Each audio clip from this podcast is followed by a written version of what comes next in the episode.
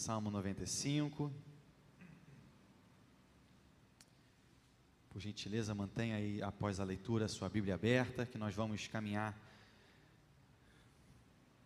por esse salmo. Vinde e cantemos ao Senhor com júbilo, celebremos o rochedo da nossa salvação. Saiamos ao seu encontro com ações de graças, vitoriemo-lo com salmos, porque o Senhor é o Deus supremo e o grande rei acima de todos os deuses. Nas suas mãos estão as profundezas da terra e as alturas dos montes lhe pertencem. Dele é o mar, pois ele o fez. Obra de suas mãos os continentes. Vinde, adoremos e prostremo-nos, ajoelhemos diante do Senhor que nos criou. Ele é o nosso Deus e nós, povo do seu pasto e ovelhas de sua mão. Hoje, se ouvirdes a sua voz, não endureçais o coração como em Meribá, como no dia de Massá, no deserto, quando vossos pais me tentaram, pondo-me à prova, não obstante terem visto as minhas obras. Durante quarenta anos estive desgostado com essa geração e disse: É povo de coração transviado, não conhece os meus caminhos, por isso jurei na minha ira: não entrarão no meu descanso. Oremos mais uma vez, queridos. Bondoso Deus, que alegria estarmos aqui. Aqui nós já nos confessamos, aqui nós alegremente já cantamos louvores ao Teu nome, já podemos aqui rever queridos irmãos, nos cumprimentar, participar, Deus, desse tempo de adoração, de culto. E agora, Deus, queremos ouvir a Tua voz. Fale conosco, Deus. Ilumine, Pai, as nossas mentes, nossos ouvidos, os nossos corações, de maneira que entendamos e internalizemos, Deus, tudo aquilo que tu tens para nós em Cristo Jesus, nosso Senhor, que nós te oramos. Amém. Queridos, a adoração, ela é um dos, talvez aí, um dos grandes temas da vida cristã. John Stott, ele escreveu certa vez, a verdadeira adoração é a atividade mais elevada e nobre da qual o homem, pela graça de Deus, é capaz. Mas muito do que se vê por aí afora pode ser considerado tudo menos adoração a Deus. A W. Tozer, ele afirma que algumas igrejas passaram a adotar como que programas diversos no lugar de uma adoração sincera e verdadeira. E veja, ele escreveu isso cerca de 50 anos atrás. Possivelmente esse problema na adoração de algumas igrejas perdure até hoje. O Salmo 95 nos diz justamente então como adorar ao Senhor. Na verdade, o salmo ele faz uma chamada à adoração. Ele explica como e por que devemos adorar ao Senhor e ainda então vai agora nos advertir sobre o que acontece se não adorarmos ao Senhor, mas na verdade endurecermos os nossos corações. Historicamente, queridos, a igreja cristã, ela tem utilizado os primeiros versos desse salmo como uma espécie de, de fato, um chamado à adoração, desde ali por volta do século IV. É chamado aqui de venite, é uma palavra latina para vir, é um convite, portanto, à adoração. Alguns comentaristas, eles até afirmam que esse salmo, ele foi escrito na época ali da festa dos tabernáculos, e era, sem dúvida nenhuma, um momento de grande alegria para o povo.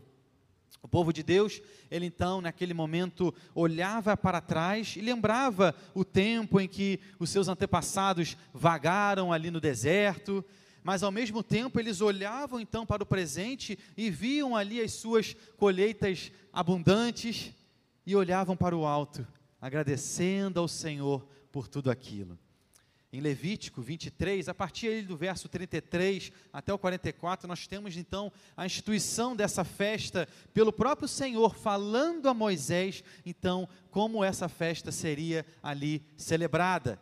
E lá em Levítico 23, no verso 34, o Senhor fala assim: Fala aos filhos de Israel, dizendo: Aos quinze dias desse mês sétimo será a festa dos tabernáculos ao Senhor por sete dias. E ali então o Senhor vai discorrendo a Moisés tudo como então deve ser feito acerca dessa festa dos tabernáculos. O Salmo 95 provavelmente foi escrito então após os exilados deixarem a Babilônia, retornarem então agora ali para Judá, e os últimos versos desse salmo de 8 a 11 poderiam então ali trazer agora a memória do povo aquele tempo que eles passaram no deserto. Hebreus é, capítulo 3, no verso 7, e também no capítulo 4, verso 13, eles vão citar então esses versos aqui do, do, do nosso salmo e também aplicam agora esses versos à vida do cristão. Inclusive, Hebreus 4, verso 7, ele nos afirma inclusive a autoria desse salmo. Diz o texto de Hebreus 4, verso 7. De novo, determina, determina certo dia, hoje, falando por Davi, muito tempo depois, segundo antes fora declarado: Hoje, se ouvirdes a sua voz, não endureçais o vosso coração.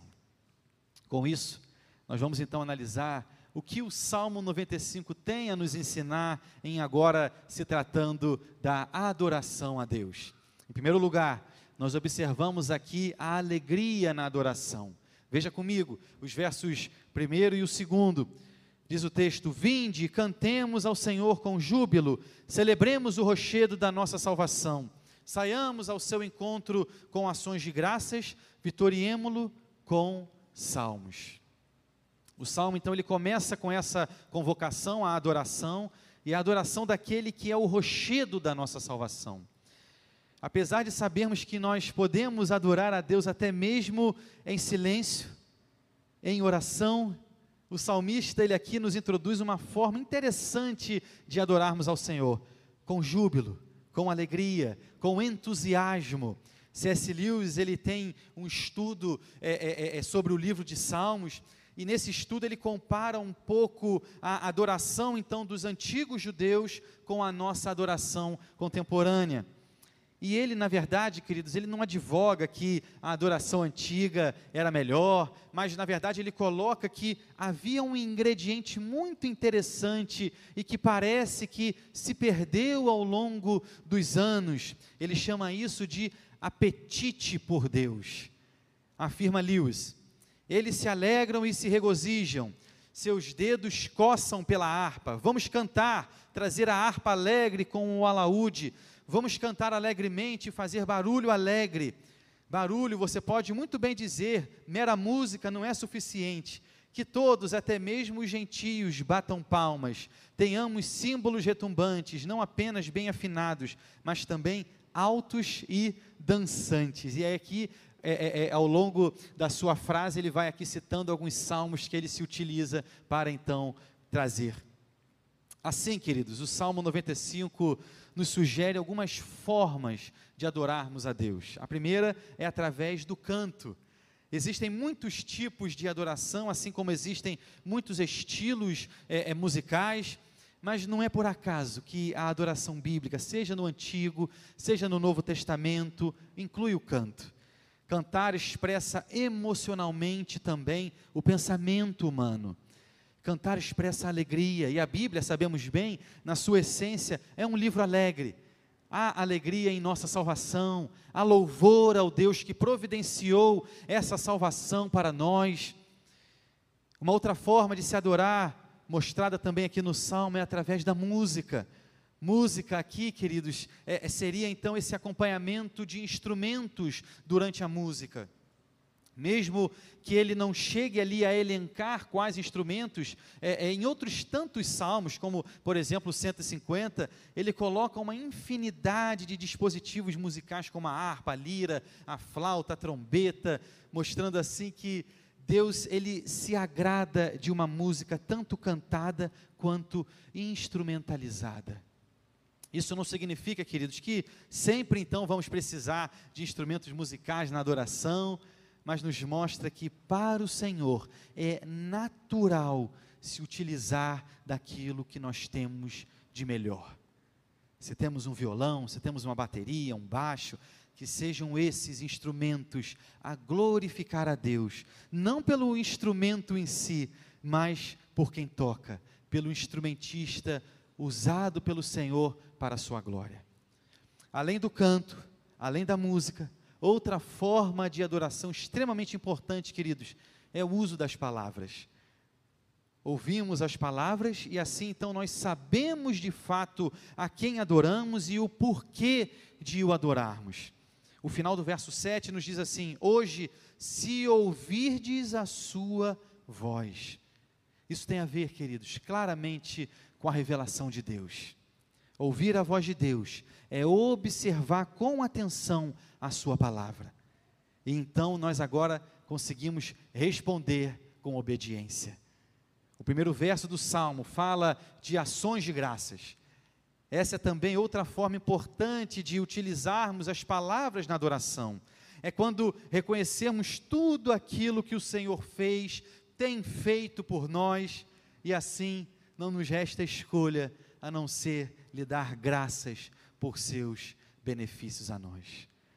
Quando temos uma adoração alegre, é natural também convidarmos outros a compartilharem conosco dessa alegria. O próprio salmista faz isso, quando no verso primeiro ele chama assim: Vinde, cantemos ao Senhor com júbilo, com alegria. E depois no verso 6 ele novamente convoca: Vinde, adoremos e prostremo-nos. Conta a história que William Carey, missionário, quando ele chegou à Índia, ali por volta de 1792, ele descobriu que o missionário que o antecedeu havia inscrito no portal ali da igreja que Carey agora estava assumindo, justamente esse verso de número 6 do Salmo 95. Vinde, adoremos e prostremo-nos, ajoelhemo-nos diante do Senhor que nos criou. Essas palavras, queridos, reverberaram aí por todo o ministério de William Carey, e essa missão foi uma das mais significativas de toda a história, sendo Carey chamado de o pai das missões modernas. Tamanho impacto que teve aquele trabalho naquela localidade, com traduções, tradução da Bíblia, compaixão ali pela Índia e pregação fiel da palavra do Senhor. Segundo lugar, queridos, versos 3 a 7, eles vão agora nos mostrar por que nós devemos adorar a Deus. Se, o, se primeiro o salmista nos mostrou como adorar, agora ele nos mostrará o porquê de adorar a Deus. São basicamente duas razões aqui apresentadas, queridos, do porquê então nós devemos adorar. A primeira é porque Deus, Ele é um Deus grande, supremo, um, um grande rei versos 3 a 5. Porque o Senhor é Deus supremo e grande rei acima de todos os deuses. Nas suas mãos estão as profundezas da terra e as alturas dos montes lhe pertencem. Dele é o mar, pois ele o fez. Obra de suas mãos os continentes. Podemos, queridos, ter certa apreciação por muitas pessoas, podemos homenageá-las até mesmo aí com medalhas, com títulos, porque fizeram de fato ali por merecer, mas somente Deus deve ser adorado. Mas até para adorá-lo, precisamos ter então um entendimento sobre quem ele é. John Stott ele comenta: até que compreendamos quem é o Senhor, é que somos movidos internamente a adorá-lo. Os versos 4 e 5 então nos mostram que Ele é o Criador de todas as coisas. E isso para nós, queridos, deve ser então crucial. O fato do Senhor ser o Criador de tudo é a primeira razão para então esse chamado à adoração dos versos 1 e 2 que lemos há pouco. Um Deus tão grande, soberano, que criou tudo e todos, somente Ele é digno da nossa adoração.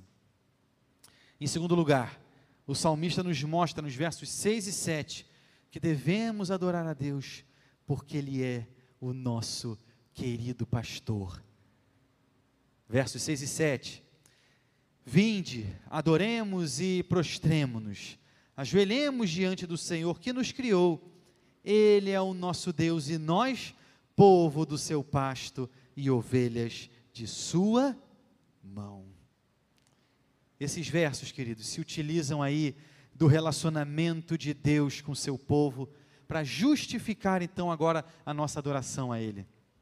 Nós aqui percebemos que a adoração ao Senhor, ela é, ela é sempre pessoal, porque nós somos lembrados de que Deus não apenas fez ali as profundezas da terra, como nos mostra o Salmo, as montanhas, os mares, mas também nos criou. Ele não é só o Deus criador dos céus e da terra, mas também é o nosso criador. E além de nos criar, ele cuida de nós se relaciona conosco, intervém na história por amor. Somos o seu povo, somos sua família. E o salmista utiliza essa imagem belíssima, então, de um pastor e suas ovelhas. Somos as ovelhas, o Senhor é o nosso pastor, aquele pastor que nos dirige, que nos conduz, que nos exorta, que nos alimenta, que nos leva e conduz a pastos verdes. Em João 10, Jesus nos diz: Eu sou o bom pastor. O bom pastor dá a vida pelas ovelhas. E em seguida, no verso 14, ele coloca: Eu sou o bom pastor, conheço as minhas ovelhas e elas me conhecem a mim, assim como o Pai me conhece a mim e eu conheço o Pai e dou a minha vida pelas ovelhas. E um pouco mais à frente, no verso 27 e também no 28, Jesus nos diz: As minhas ovelhas ouvem a minha voz, eu as conheço e elas me seguem. Eu lhes dou a vida eterna, jamais perecerão, e ninguém as arrebatará da minha mão. Devemos adorar a Deus, queridos, porque Ele é Deus, o Deus que nos criou, mas ainda mais porque Ele deu a Sua própria vida no nosso lugar. O nosso amoroso pastor deu a Sua própria vida por ovelhas como nós, ovelhas compradas por esse sangue precioso. Um alto preço, queridos, foi pago por nossas vidas. Ele colocou a fé também nos nossos corações. E agora Ele mesmo nos guarda, nos preserva, Somos as ovelhas agora abrigadas nas mãos de Cristo e nada poderá nos arrebatar, nos tirar dessas preciosas mãos. O que nos chama, queridos, atenção nessa parte do salmo é que, além de dar então agora as razões de se adorar a Deus, o salmista também nos convida a fazer tudo isso com reverência. E essa reverência é fundamental para então equilibrarmos esse chamado à adoração. Se antes observamos que o Senhor se agrada de canto, de música, sabemos que não é toda música, todo canto que agrada ao Senhor, o que precisamos notar aqui no verso 6 é que cada um dos verbos escolhidos pelo salmista, aqui então no hebraico, querem demonstrar uma postura, postura de humilhação na presença do Senhor. No hebraico, queridos, esse verso de número 6 seria como se tivesse escrito assim: Vinde, curvemo-nos, ajoelhemo-nos em reverência e prostremo-nos. Nós estamos, queridos, testemunhando aí, não sei quantos ouviram, estão ouvindo aí as últimas notícias de um movimento interessante que tem ocorrido ali na Universidade de Asbury, nos Estados Unidos. Para muitos teólogos, o que tem ocorrido ali é um avivamento. Reverendo Nicodemos, agora, até numa recente live, ele confirma que um avivamento não é necessariamente um movimento que envolva pessoas falando em línguas estranhas, caindo no chão, ou algum tipo de musiquinha constante de fundo ao longo de um sermão, por exemplo. Mas um avivamento, queridos, envolve arrependimento, envolve cura, envolve pregação fiel da palavra de Deus. E esse culto lá na Universidade de Asbury demonstra essas características. Sem uma liderança específica, sem pessoas tomando ali a frente para levar a glória para si, sem uma chamada exaltando o pastor Fulano, grupo Fulano de Tal, mas a pregação pura e simples, um louvor comum, mas fiel às Sagradas Escrituras. É isso que o salmista, queridos, aqui coloca também no Salmo 95, uma adoração pobre, é, é, é, sóbria, perdão, porém sincera, verdadeira, reverente, mas alegre, vibrante, fundamentada nas Escrituras Sagradas. Terceiro lugar, queridos, versos 7 a 11, vão agora nos mostrar um aviso até mesmo repentino ali do Senhor através do salmista. Após a chamada adoração, nos mostrando como adorar e por que adorar a Deus, ele encerra agora o salmo com como que um alerta. O salmista nos convoca a ouvir a voz de Deus e obedecê-la. Veja comigo, 7 a 11 os versos. Ele é o nosso Deus e nós, povo do seu pasto e ovelhas de suas mãos. Hoje, se ouvirdes a sua voz, não endureçais o coração, como em Meribá, como no dia de Massá no deserto, quando vossos pais me tentaram, pondo-me à prova, não obstante terem visto as minhas obras. Durante 40 anos estive desgostoso com essa geração e disse: É povo de coração transviado, não conhece os meus caminhos. Por isso, jurei na minha ira não entrarão no meu descanso. Adoração, queridos, sem obediência é uma farsa. Como vimos ao longo, não só desse salmo, mas aí de toda a nossa exposição pelos salmos reais, a adoração ela começa, queridos, com o ouvir ao invés de falar. Precisamos ouvir o Senhor enquanto lemos a Sua palavra a adoração ela deve ser baseada na pregação fiel da palavra de Deus. Primeiro, precisamos então ouvir a palavra. Segundo, obedecer essa palavra. E só então louvá-lo com alegria por aquilo que nós ouvimos. Nesses últimos versos, o povo ele é lembrado daquilo que ocorreu nos anos de peregrinação lá no deserto. Depois que o povo de Deus então sai do Egito, passando ali pelo deserto, chegam ali a um lugar chamado Refidim, onde na verdade havia água. E o povo então presencia uma série de milagres do Senhor, a começar ali pelas pragas e a abertura do Mar Vermelho, enfim, tudo aquilo visando a libertação desse povo. E eles então agora naquele momento precisavam confiar que aquele mesmo Deus lhes daria o sustento, lhes daria a proteção ao longo daquela jornada. Mas ao invés disso, eles brigam com Moisés, e na verdade já estavam, diz o texto, estavam prontos até mesmo a apedrejá-lo. Deus então diz a Moisés que pegasse o cajado, utilizado lá para transformar o rio Nilo em sangue, para então dar um golpe naquela rocha. E quando Moisés faz isso, a água então começa a jorrar daquela rocha, saciando ali a sede daquele povo. Essa história, queridos, ela está lá em Êxodo 17, de 1 a 17. E ali naquele momento um nome duplo é dado a esse local. Chamava-se Massá, que significa teste, porque o povo testou a Deus por sua incredulidade, e também Meribá, porque brigaram com Moisés sobre então aquela falta d'água.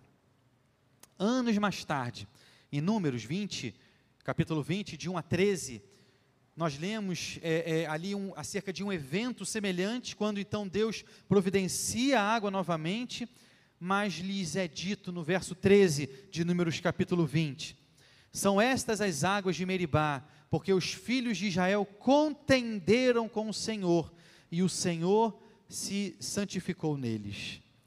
Em Deuteronômio no 33, verso 8, vemos então esses dois nomes aparecerem agora juntos. Diz o texto: De Levi disse: Dá, ó Deus, o teu tumim e o teu urim para o homem, teu fidedigno, que tu provaste em Massá, com quem contendeste nas águas de Meribá. Essa é, portanto, queridos, agora a ilustração aqui que o salmista se utiliza para mostrar a desobediência do povo e a consequência danosa de não terem entrado na terra prometida. E fica claro o alerta para todos nós. Se queremos adorar a Deus, não podemos ter um coração endurecido, um coração endurecido contra a palavra de Deus, um coração endurecido que busca testar a Deus, um coração endurecido que deseja, na verdade, brigar com o Senhor, que só reclama, que só enxerga as circunstâncias que estão à sua frente, se esquecendo que vivemos a nossa vida aqui visando algo muito maior, que é a vida eterna, quando eternamente viveremos com o nosso bom pastor. A verdadeira adoração envolve ouvir a palavra de Deus obedecer a palavra de Deus e louvar a Deus por tudo isso. Concluindo, queridos, o Salmo 95 é um salmo que nos chama a uma adoração sincera, a uma, a uma adoração verdadeira ao Senhor. Esse Deus que é Rei e Senhor das nossas vidas, requer de nós uma adoração com alegria. Além disso, nos mostra por que devemos adorá-lo. Porque Ele é grande, porque Ele é o nosso bom pastor, que dá a vida por nós, suas ovelhas.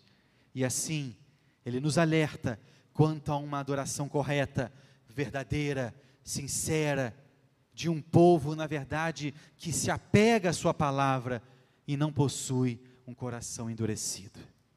Que o Senhor nos ajude a sermos adoradores que o adorem em espírito e em verdade pastor Índio Mesquita, escrevendo aqui uma canção belíssima, chamada Pra Te Adorar, fala assim: Ó Deus, para te adorar em espírito e em verdade, preciso conhecer-te e saber quem tu és, andar nos teus caminhos, viver vida de amor, em tudo buscar teu reino, dedicando a ti o meu louvor. Não se vive em momentos uma vida de adoração muito mais que sentimentos, é preciso ter consagração, é saber que minha vida sempre está em tuas mãos e te amar assim de todo o coração. Amém? Vamos orar, queridos. Você vai ter aí, enquanto ouvimos o nosso piano, um tempo de oração silenciosa. Analise bem como quem sabe tem sido a nossa, a sua adoração. Como você tem se achegado ao Senhor,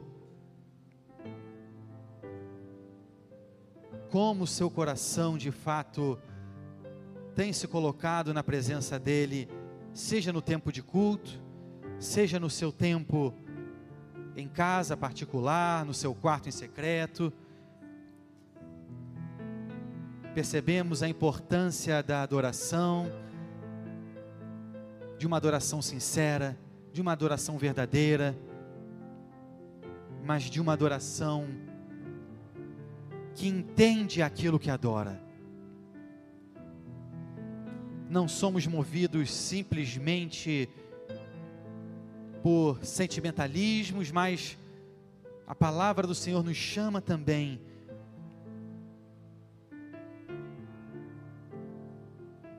a conhecê-lo. E esse Deus tão grande se revelou através dessa palavra maravilhosa.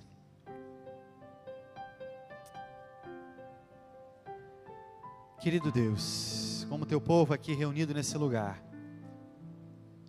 te louvamos porque somos povo teu, porque somos família tua, porque somos pastoreados, Deus, pelo bom pastor. Que alegria é sabermos que até mesmo nas exortações nós temos um pastor amoroso que só faz isso porque nos ama. Oh Deus, fica com cada um aqui, Deus. Com cada questão, circunstâncias. Por vezes, Deus, fraquejamos, cedemos e o pecado vem, toma os nossos corações e por vezes nossos corações são corações duros endurecidos pelo pecado. Ó oh, Senhor, quebre. Quebre esse pecado, Pai. Que sejamos, Deus, adoradores que te adoram em espírito e em verdade. Que os nossos corações, Deus, sejam corações aonde há a presença do Santo Espírito, aonde de fato Cristo reine para a tua honra e glória. E que vivamos, Deus, uma vida em adoração, que sejamos uma igreja, Deus, conhecida pela nossa adoração, pelo nosso louvor, reverente, mas alegre, simples, mas não simplória. E que tu acompanhes, Deus, cada irmão ou irmã ao longo, Deus, dessa semana, nas suas lutas particulares, nas suas questões, e que tenhamos sempre em mente que ninguém poderá nos arrebatar dessas maravilhosas mãos. Nós choramos em Cristo Jesus, Senhor nosso. Amém